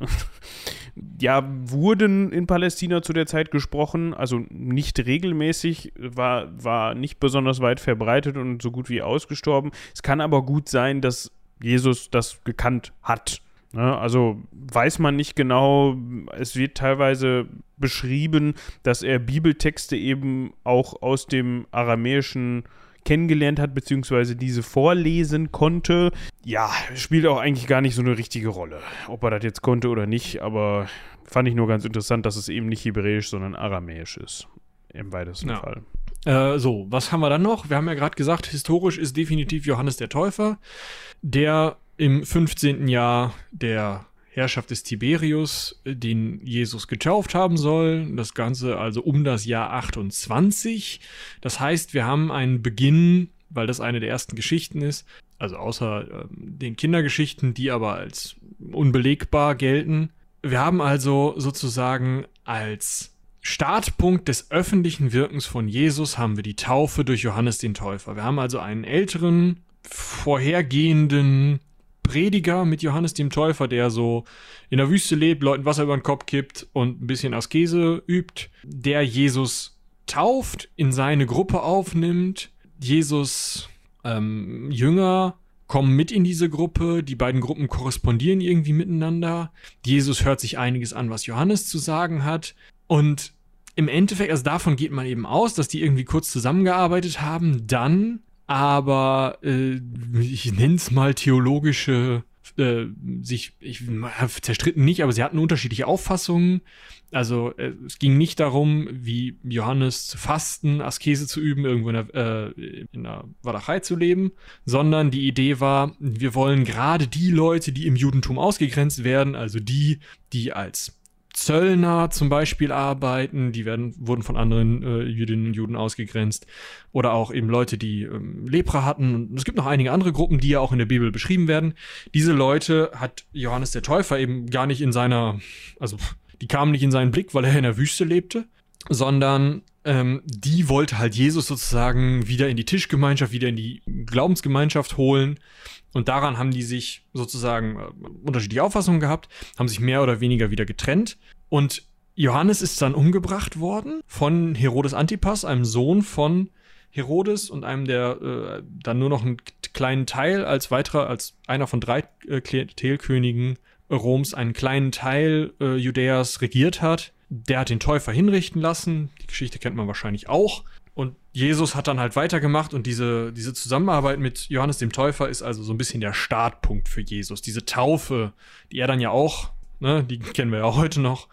All diese Sachen sind halt irgendwie so ein bisschen der, der Startpunkt und von da aus geht's dann los. Also wir wissen relativ sicher, dieser bis zu dem Zeitpunkt, ich nenne es mal unauffällige Prediger, kommt mit einem anderen Prediger zusammen. Die sind sich zwar nicht hundertprozentig einig, keifen sich aber auch nicht an in dem Sinne, gehen wieder auseinander, der eine von denen wird umgebracht, der andere wird ein bisschen erfolgreicher. So. Wie man das auch heutzutage bei MusikerInnen kennt. Ne? ja, zum Beispiel. ähm, ich muss schon wirklich sagen, diese Geschichte mit dem Taufen, ne, in manchen christlichen Glaubensrichtungen gibt es das ja noch, dass die dann extra in ihrer, in Anführungsstrichen, Kirche vorne so einen Pool haben Mhm. Wo man dann einmal untergedöppt wird. Als ich das das erste Mal gesehen habe, also nicht, dass ich mal bei so einer Taufe mit dabei war, sondern halt eher Im Fernsehen, Fernsehen Doku, wie auch immer, fand ich das schon fancy mit so, mit so einem Wasserbecken da ganz vorne. Das ist ja schon ja, wirklich. Nett. Ja, wo, wo, wo dann der Priester, Pastor, Pastorin, wie auch immer, ich kenne mich da nie aus, dann mit dem zu mit der zu taufenden Person sich reinstellt. Dann machen die so, verkrampfen die so die Arme, damit die Person, die die unterdöppt, was zum Greifen hat. Und dann gibt es einmal so, so Waterboarding, Statt Waterboarding, weiß ich nicht. Nee, ist einfach Döppen. Unterdöppen. Waterboarding ist mit Lappen und dann Wasser, aber. Ach, aber das egal. war Waterboarding. ja, ist vielleicht auch eine Art von Taufen, ne? Huiuiui.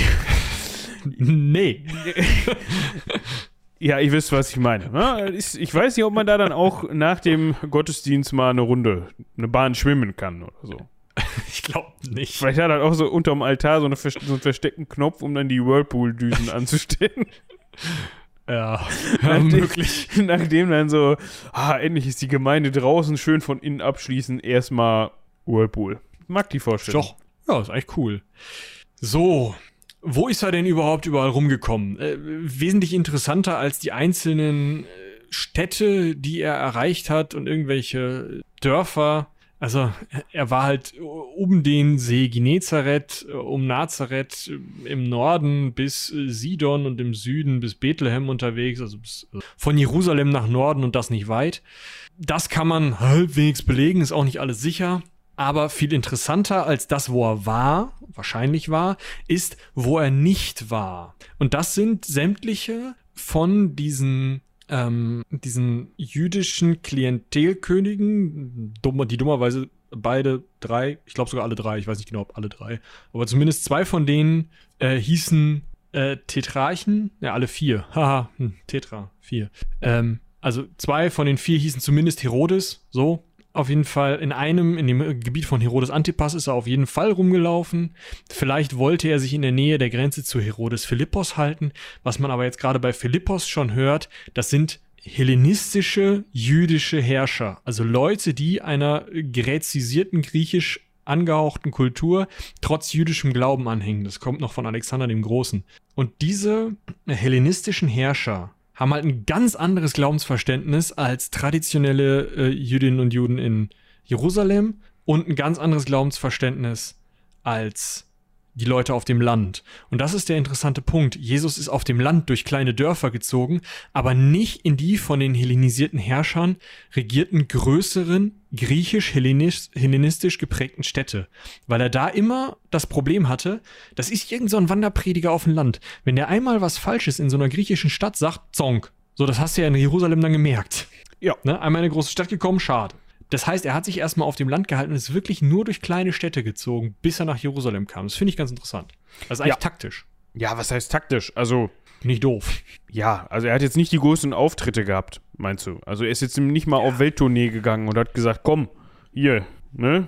Wir gönnen oh. uns jetzt mal. Wo ist mein Tourbus? Ich meine, das war sowieso nicht so seine Sache mit dem Tourbus, da war man ja eher asketisch unterwegs. Aber wie du schon sagtest, bis auf eben dann am Ende, am Ende, genau, der Gang nach Jerusalem oder die Geschehnisse in Jerusalem hat er sich eher so zurückgehalten. Also man musste wahrscheinlich schon, ne, wenn man ihm begegnen wollte und was von ihm hören wollte, musste man schon so ein bisschen suchen nach ihm, schätze ich mal. Er ist aber nicht wie Johannes in die Wüste gegangen, ne? also oder hat sich in der Wüste aufgehalten, sondern er hat schon, wollte schon bei den Menschen bleiben. So, was hat er jetzt gemacht? Hm, von den Handlungen, also das, mm, der eine Teil ist seine Tätigkeit als Heiler, die ja reichlich vorgetragen wird. Das andere ist sein Sprechen über das Reich Gottes, dass halt irgendwie jetzt bald hier die große tolle Zeit anbricht, dass äh, alles gewaltfrei wird und er anfängt zu herrschen und so weiter. Diese beiden Punkte sind nicht wirklich zu belegen. Was halbwegs zu belegen ist, ist, dass er kranke Menschen durchaus, also dass ihm Wunder nachgesagt wurden, auch schon zu seinen Lebzeiten, und dass er kranke Menschen durchaus, zum Beispiel eben Aussätzige, durchaus in seine Tischgemeinschaft aufgenommen hat. Das gilt aber, obwohl es keine Krankheit ist, genauso für Zöllner. Die Geschichte kennt man vielleicht auch. Äh, also dieser ganze mh, mm, theologische Komponente, wenn man die vielleicht so nennen will, die ist ja, also die leidet ja noch stärker unter diesem zeitlichen Abstand. Einen Ort wirst du nicht so schnell verändern können. Aber wenn gerade im Aramäischen in irgendwelchen Nuancen da andere theologische Ansprüche rauskommen und man dann eben noch diese ständige Überhöhung durch sowas wie solche Heilungsgeschichten hat, dann wird es halt sehr schwer, das theologische Konstrukt, das er wirklich vertreten hat, von dem theologischen Konstrukt zu trennen, was die urchristliche Gemeinde, die die Sachen aufgeschrieben hat, zu, äh, ne, das irgendwie auseinander zu dividieren. Äh, dementsprechend äh, ist das halt historisch eigentlich nicht zu. Also weder, dass er irgendwie irgendwen geheilt habe, noch was genau, genau er da verkündet hat, nur dass dass er wahrscheinlich dahingehend gegangen ist, dass er, dass er gesagt hat, ich bin hier derjenige, der dafür sorgt, dass Gottes Reich auf Erden kommt und dass hier das mit der Gewalt vorbei ist. Ja. Was ich nochmal ganz spannend finde, ist seine Beziehung vor allem zu Frauen und zur Ehe. Ja, und da kommen wir wieder zu einer gewissen Maria Magdalena. Auch wieder sowas. Es ist genau wieder wie mit dem Stern von Bethlehem. Ne? Es ist, ja. Auf jeden Fall mh, war das eigentlich, also man muss festhalten, das Judentum damals war sehr männlich dominiert, sehr patriarchalisch. Und da, deswegen war das Verhalten von Jesus gegenüber Frauen durchaus neu für die Zeit oder ungewöhnlich, sagen wir mal so. Mhm. Angeblich hat er sich halt auch viel mit sozial ausgegrenzten Frauen umgeben, wie zum Beispiel Prostituierten, Witwen oder, ja, Gott bewahre, Ausländerinnen ja, umgeben. Und da gibt es jetzt halt auch die Theorie, ja, und das finde ich, immer ein bisschen irreführend. Also es wird hier und da gesagt, in manchen Übersetzungen, Jetzt mal gerade hier gucken. Äh, unter anderem, ähm, also, nee, nicht, da muss ich mich korrigieren. Es wird nicht hier und da gesagt, sondern im Philipp, in dem, wie heißt der Philippus-Evangelium. Philippus, so, im Philippus-Evangelium wird davon gesprochen, dass er Maria Magdalena oft auf den Mund geküsst habe. Jetzt muss man verstehen, wenn ich es richtig verstanden habe, dass Maria Magdalena nichts mit seiner Mutter zu tun hat. Nee, genau, das ist eine andere. Da gab es auch noch mehr von, also mehrere Marias. Das hat aber auch in diesem Evangelium, diesem Philippus-Evangelium, was eben apokryph ist, also nicht zu den Vieren gehört und ist außerdem noch unvollständig und äh, der Vers ist in der Übersetzung erst ergänzt worden. Äh, da steht eben drin, er habe Maria Magdalena oft auf den Mund geküsst. Das ist aber eher so dieses hier göttliche Atem, tete, tete, ich heil dich jetzt und so. und weniger, Ja, ja, jo, genau. wir sind verheiratet. Mm. Was genau die da gemacht haben, ist, also, das macht mich jetzt unbeliebt, aber es klingt halt, was man so liest, nach so einer Truppe von ziemlich verstrahlten jungen Leuten, die halt eine Mission hatten. Und was dann da nachts in den Zelten passiert ist, ist da halt nachts in den Zelten passiert. Da hat dann Jesus auch die Maria Magdalena mal öfters auf den Mund geküsst, ne? So wie der, keine Ahnung, die Jacqueline dem Marcel oft mit der Schippe auf den Kopf gehauen hat im Sandkasten. Also das ist, ja. Also es ist überhaupt nicht belegt und das ist einfach nur so ein Trend der frühen 2000er gewesen, zu sagen, yo, Maria Magdalena war äh, Jesu Ehefrau, das ist ähm, quellenlose Fiktion. Ja, das ist sehr schade, vor allem wenn man den Film, ähm, das Sakrileg ist es, glaube ich, ne? Diese Dan Brown-Verfilmung. Da wird das ja so schön aufge aufgedröselt, wie Gandalf dann, also Gandalf halt, Ian McKellen. Ian McKellen, Sir Ian McKellen, ich weiß nicht, ob er zu dem Zeitpunkt schon Sir war, in seinem Chateau, das eine Kopie des Abendmahls stehen hat und dann ähm, da anzeigt, wie wenn man Magdaria, Magdaria Magdalena, genau. Jetzt geht's los. Nimmt und verschiebt, dann könnte sie sich statt diesem Dude zuzuneigen, wenn ihr das Abendmahl vor Augen habt, wir verlinken euch das in den Show Notes. Michi macht einen entsprechenden Verweis. Wenn man die nimmt und jetzt auf die andere Seite kopiert, dann könnte es auch passen, dass sie sich an die Schulter von Jesus anlehnt, statt dem anderen Dude zuneigt. Wir wissen ja alle, dass dieses Abendmahlsfresko, was, was weiß ich wie groß ist, damals von Leonardo da Vinci aus verschiedenen Panini-Stickern, die man auch an anderen Orten hätte verkleben können, zusammengeklebt wurde. Wir wissen einfach, dass Leonardo da Vinci einfach wusste, was abging. Ja, Ja, da haben wir bei Jebus Christoph angerufen Ja. nein, also der hatte halt die Connections irgendwo hin. Der war halt da im inneren Zirkel, was weiß ich was. Äh, Freimaurer, Aluhutträger, ähm, Bums, irgendwas. Und deswegen hat er das mit Absicht so gemalt und wollte den, den Leuten, die wissen, was abgeht, mitteilen, pass mal auf. Ja, die waren verheiratet, deshalb sitzen die auch an der Tafel nebeneinander. Das ist nicht nur irgendeine Frau, die da sitzt zufällig, weil er gerade Lust hatte, lange Haare zu malen. Nein, das ist Maria Magdalena, ist doch klar. Ich sehe schon die, ich sehe schon die Adern pochen.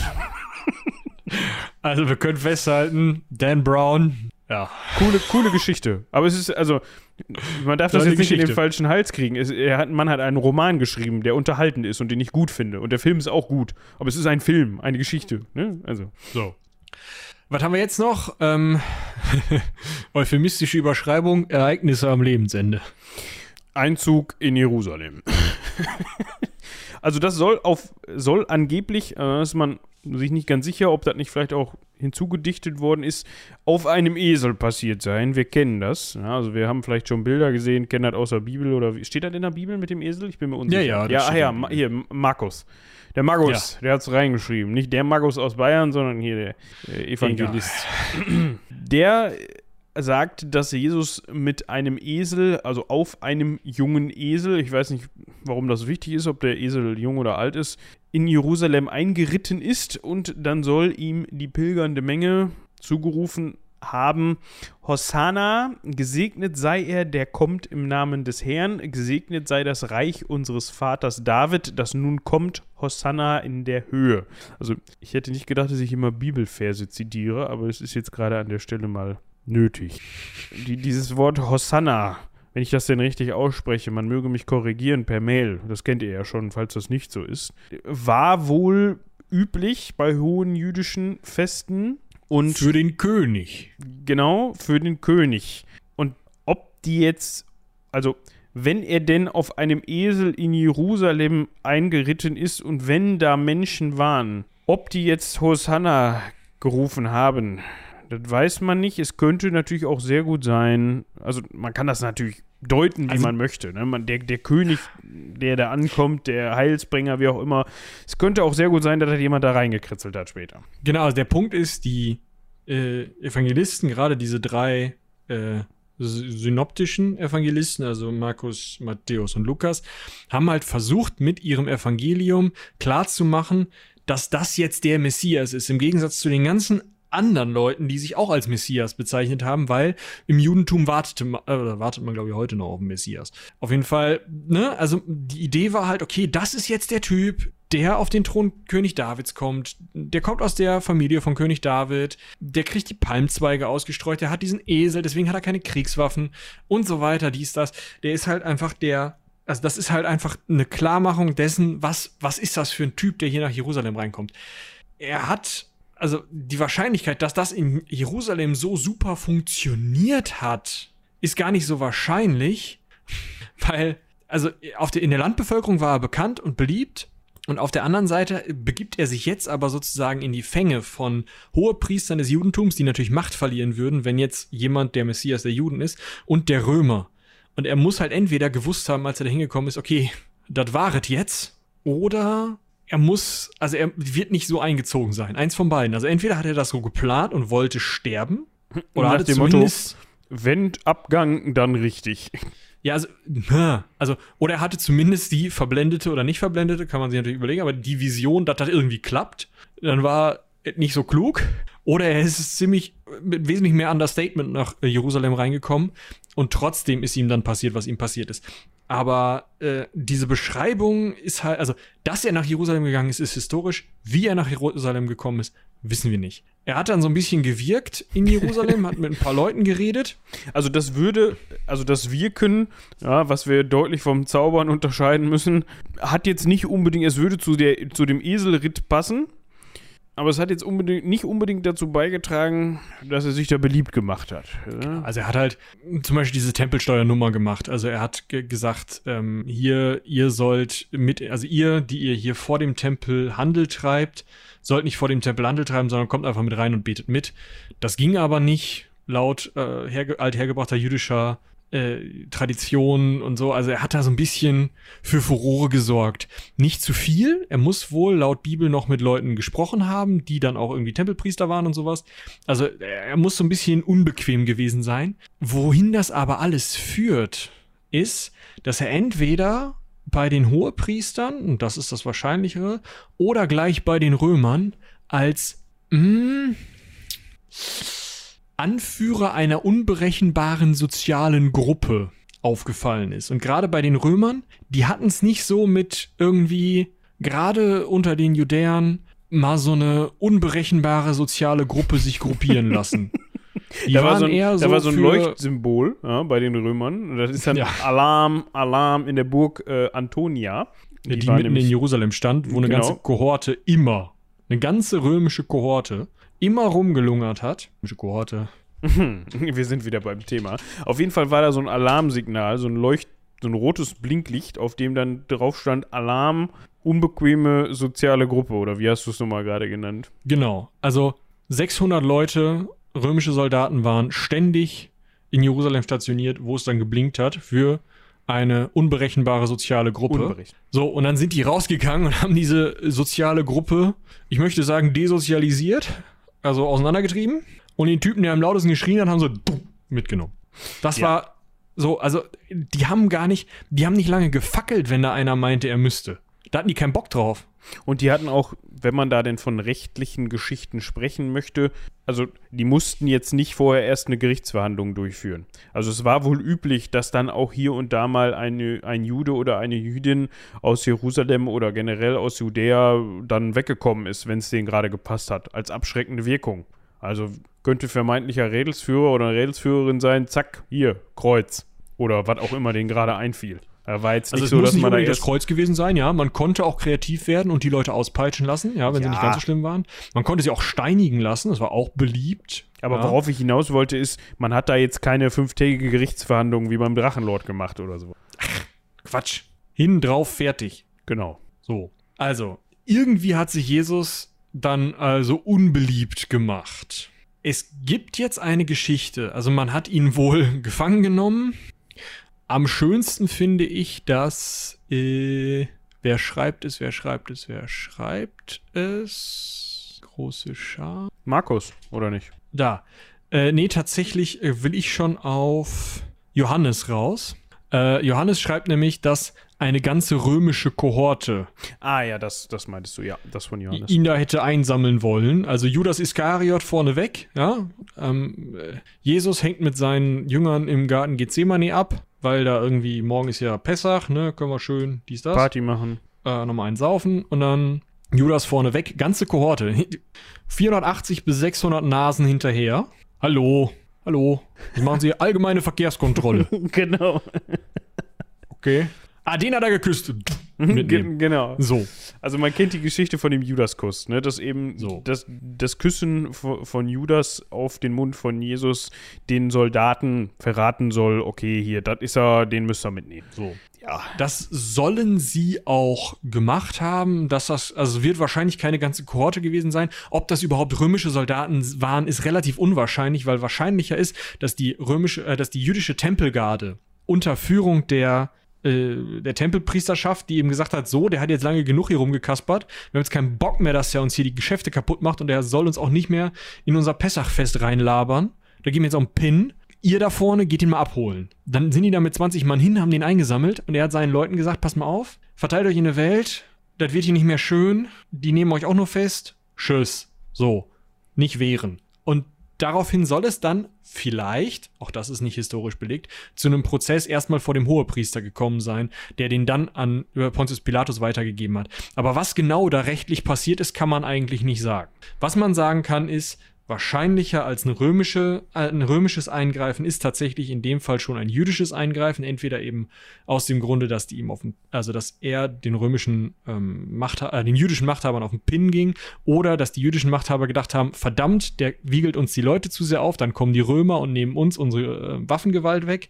Deswegen müssen wir jetzt im vorauseilenden Gehorsam den Typen einsammeln. Beides möglich. Wie genau es dann abgegangen ist, wissen wir nicht. Ja.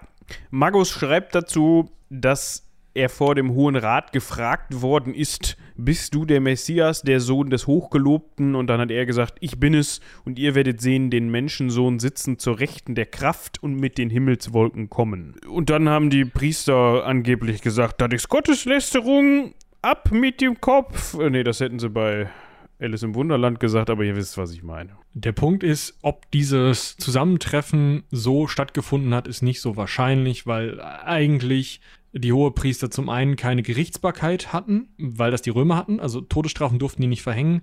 Und zum anderen, warum sollten sich alle 25 Hohepriester oder wie viele das waren, noch mehr Leute, nachts beim Hohepriester zu Hause treffen, weil die haben ja am Abends Party gemacht, da im Garten Gethsemane. Genau. Warum sollen die sich da nachts treffen, nur um irgendeinen Landprediger zu verurteilen? Das wäre Also- relativ egal, wahrscheinlich.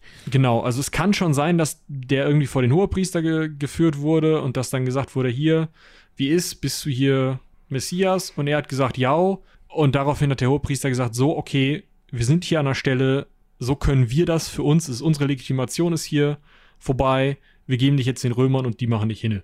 Das, also so ist es wahrscheinlich, also die Wahrscheinlichkeit ist relativ hoch, dass der schon erst über einmal durch die jüdischen Autoritäten gegangen ist, um dann zu den römischen Autoritäten zu kommen und dass die jüdischen Autoritäten auf den Tod hingewirkt haben. Aber diese ganzen Erzählungen und was er da genau gesagt hat und so, das muss man nicht besonders für voll nehmen. Nee.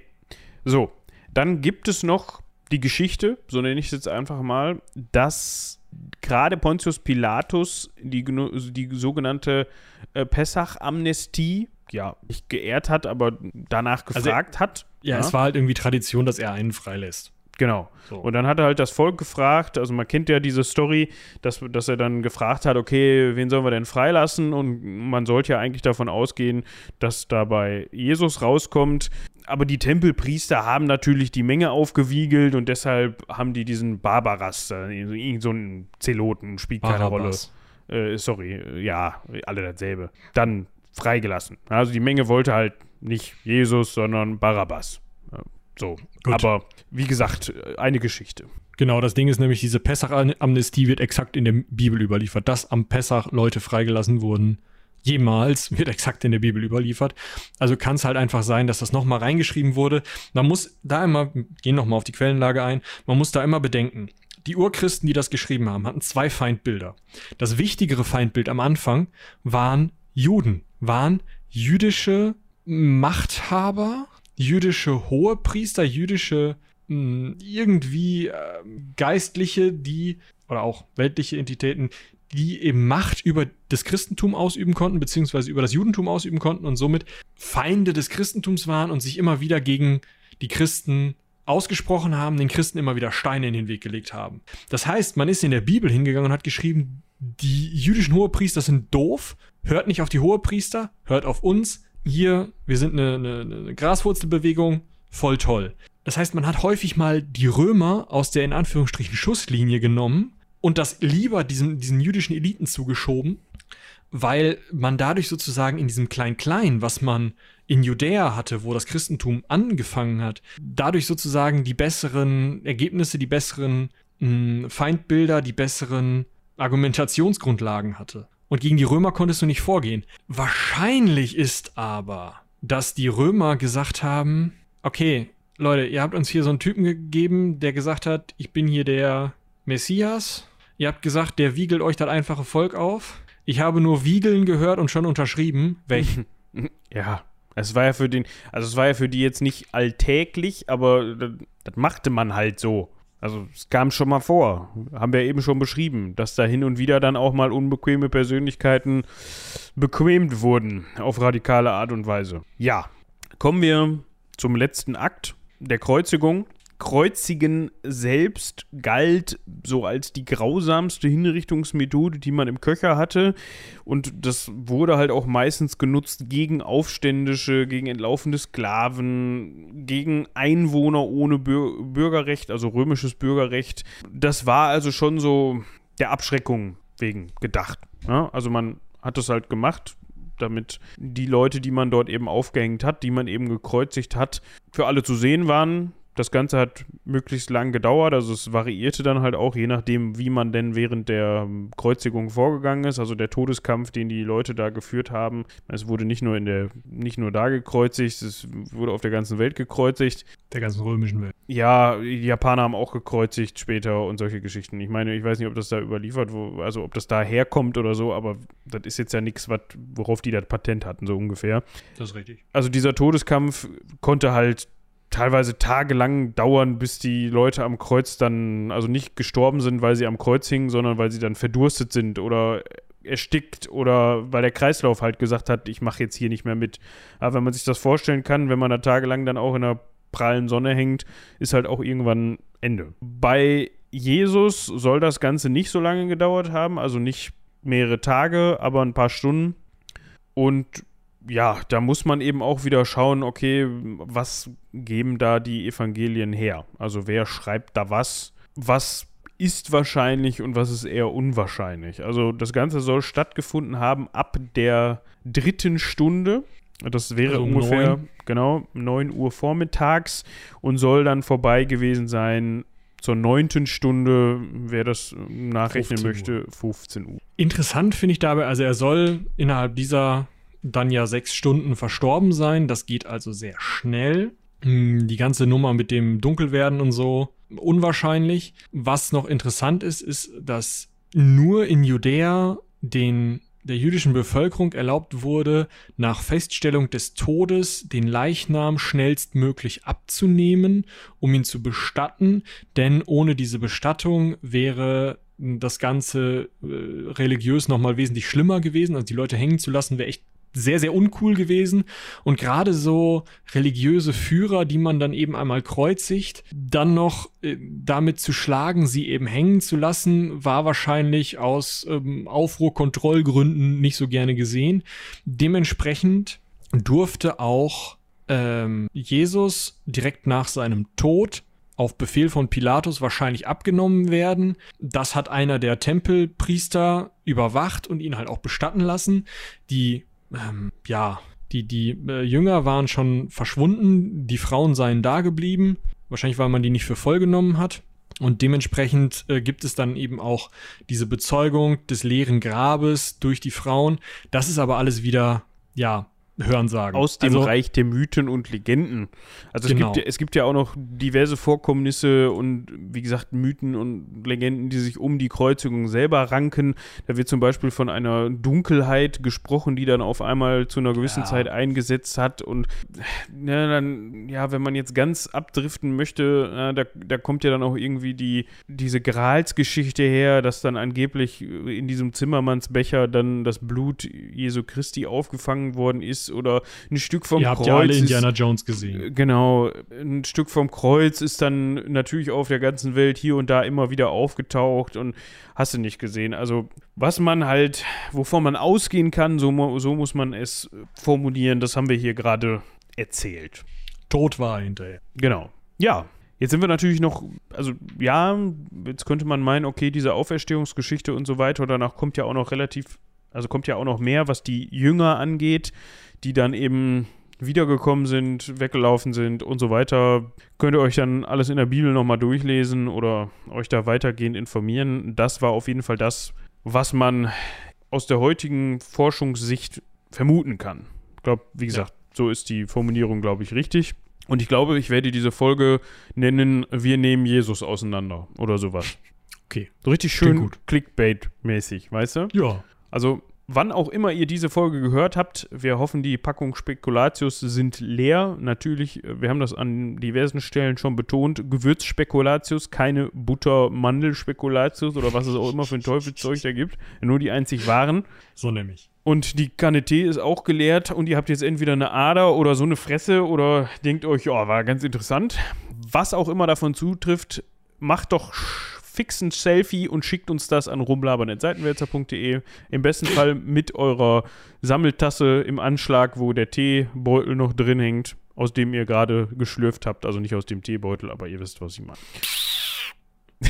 Ma machst du das nicht? Die Teebeutel anschließend nochmal aussaugen? Doch immer. Nur bei dem Fencheltee nicht. Halten wir fest, ihr wisst jetzt alles, was wir über den historischen Jesus rausfinden konnten und Ja. habt hoffentlich euch gestärkt. Seid jetzt in der Lage, ähm, wenn ihr zum Gottesdienst müsst, da mal ein bisschen stunk zu machen. Ihr solltet euch vielleicht nicht Jesus zum Vorbild nehmen und dann da anfangen, irgendwelche Tische in der Kirche umzustoßen oder den Leuten zu sagen, das ist alles Humbug oder sowas. Ich meine, Deutschland ist ein freies Land, aber irgendwann Erregung öffentlichen Ärgernisses und sowas und ähm, Da gibt nur Stress. äh, ihr ihr habt's gehört, dann kommen ganz schnell die, kommt ganz schnell die Tempelgarde und nimmt euch im Garten fest. Das geht nur nach hinten los, das wollen wir nicht. Ja, ansonsten bleibt uns, glaube ich, nur noch zu sagen. Ah, eine Sache hatte ich jetzt fast vergessen. Heute ist der 20. Und wir versorgen ja unsere geneigten Heldenpicknick-HörerInnen immer gerne mit wöchentlichen Updates. Das letzte. Ah, das vorletzte. Aber es ist, äh, ne? Ja, ja da kommt, also das dicke Ende kommt zum Schluss. Und das kommt auch noch dieses Jahr. Ihr dürft euch, also wenn ich das richtig verstanden habe, ich möchte da nichts versprechen, aber ihr dürft euch da auf zwei Folgen freuen. Das äh, würde ich so sagen, ja. Also das, äh, das werden wir sehr versuchen, zumindest. Also wir knechten die Leute äh, Weihnachten, Silvester, egal. Ich muss mal gerade gucken. Ich habe das gar nicht so. Ach, ganz zufälligerweise. Also das Heldenpicknick kommt ja immer am Freitag, ne? Freitag. Passt das? Ganz zufälligerweise äh, fällt Heiligabend, der 24. auf den Freitag und der 31. Und mehr müssen wir eigentlich gar nicht dazu sagen. Nee, also vielleicht kreuzt ihr euch die Termine mal dick im Kalender an. Ihr habt da ja sonst eigentlich nichts zu tun, außer das Heldenpicknick zu hören, ne? Gut. So. Ja, wir hoffen natürlich sehr, dass ihr ein sehr schönes, sehr ruhiges, sehr kalorienreiches lähmendes Weihnachtsfest verbringt, dass ihr euch beschenken lasst oder im besten Fall auch noch reichlich verschenkt. Und falls ihr von diesem ganzen Bums keine Ahnung habt oder euch nicht angesprochen fühlt, weil ihr nicht Weihnachten feiert, aus was weiß ich für Gründen, dann hoffe ich, drei freie Tage. ich wollte gerade sagen, dann hoffe ich, dass ihr einfach die, genau, freien Tage genießt, dass ihr den Jahreswechsel genießt. Aber davon melden wir uns ja nochmal. Und Genau. ich würde sagen, wir haben nichts mehr. Dementsprechend Nö. haut rein. Bis zum nächsten Mal. Bis dahin. Tschüss.